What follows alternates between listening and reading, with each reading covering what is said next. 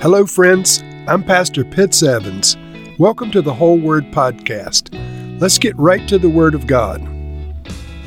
Friends, in going through the entire Bible, there are various sections where I have to really consider if I should read every word or not. And honestly, it's always a an internal battle for me personally because I really revere the Word of God. And I feel like every phrase, every name, um, every punctuation mark is divinely intended by the Holy Spirit to be included in Scriptures.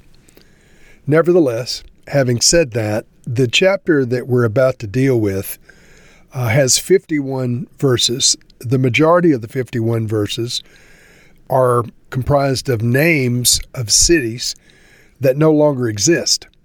And so there's this this litany of names. Um, some of them, and I'll admit this too, are very difficult to pronounce. But there's this litany of names that we have um, no point of reference to connect to. Uh, when I say we, I'm talking about the average reader of the Bible or listener to the Bible. And so the chapter we're dealing with today is um, regarding the remaining land allotments for six of the tribes. And each of the tribes are mentioned by name. And then the, the boundaries and the cities, the existing cities that were included in those boundaries, are listed. And as I said, uh, you couldn't find them on a map today, most of them if you tried. So these are obscure uh, names that some are lost in antiquity, some are still being uh, discovered uh, by archaeologists in Israel and located. You know, we generally know where these tribes located, but the specific names, um, some of these names are are just lost to antiquity, frankly. So let me review uh, this chapter briefly with you, and please pardon me for doing it this way. And so we're looking at um, Joshua chapter 19. In the first verse of Joshua 19, we read, The second lot that was drawn for the tribes for their land was for the tribe of Simeon, according to its clans. Their inheritance lay within the territory of Judah. And then it lists um, uh, seven or eight verses describing the territory. And then verse 9 says, The inheritance of the Simeonites was taken from the share of Judah because Judah's portion was more than they needed. So the Simeonites received their inheritance within the territory of Judah. Now, let me just stop there for a second. And so Judah was allocated this huge parcel of land within the Holy Land.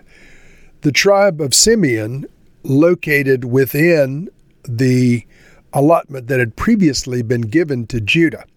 Now, why is that interesting? Because ultimately, the tribe of Simeon was absorbed into the tribe of Judah. By the fall of the northern kingdom, Simeon and Judah, and to some degree Benjamin as well, had become indistinguishable from one another. The southern tribes, uh, Judah and Simeon, in a, in a strict manner of speaking, were the southern two tribes, but also Benjamin had become uh, more or less absorbed. And so Simeon here is given specifically territory that was previously allocated to Judah. I think that's fascinating. We'll refer to that as we go through the remainder of the Old Testament. Verse 10, we read, The third lot came up for Zebulun according to its clans. The boundary of their inheritance went as far as Sarid.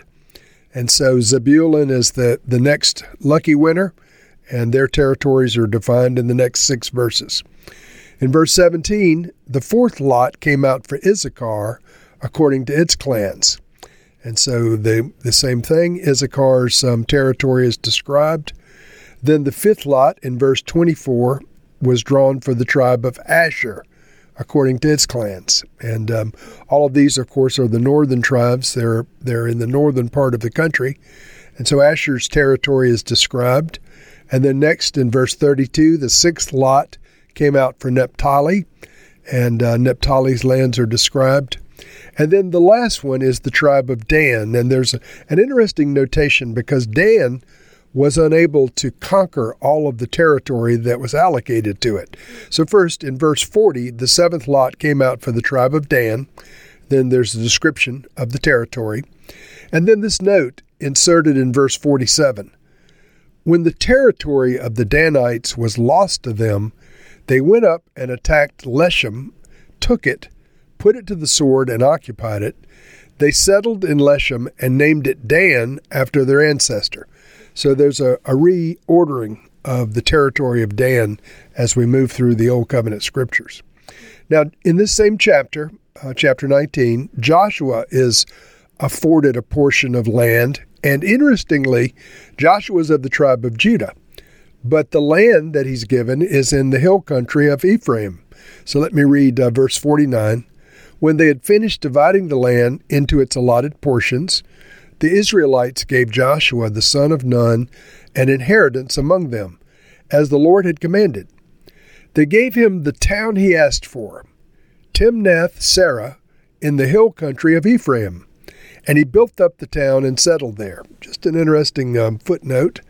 Joshua obviously saw something there that was very attractive, and uh, he claimed it for his own and for his descendants.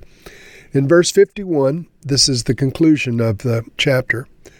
These are the territories that Eleazar the priest, Joshua the son of Nun, and the heads of the tribal clans of Israel assigned by Lot at Shiloh in the presence of the Lord at the entrance to the tent of meeting. And so they finished dividing the land. And so the Lord had done just as he said. He had allocated to each of the tribes territorial inheritance, and now it was up to them to go in and possess the land. Lord, we thank you for your faithfulness and giving what you promised and providing what you promised. Lord, may we be faithful to do our part in fulfilling your promises in the earth as well. We love you, Lord. We thank you today. In Jesus' name, amen.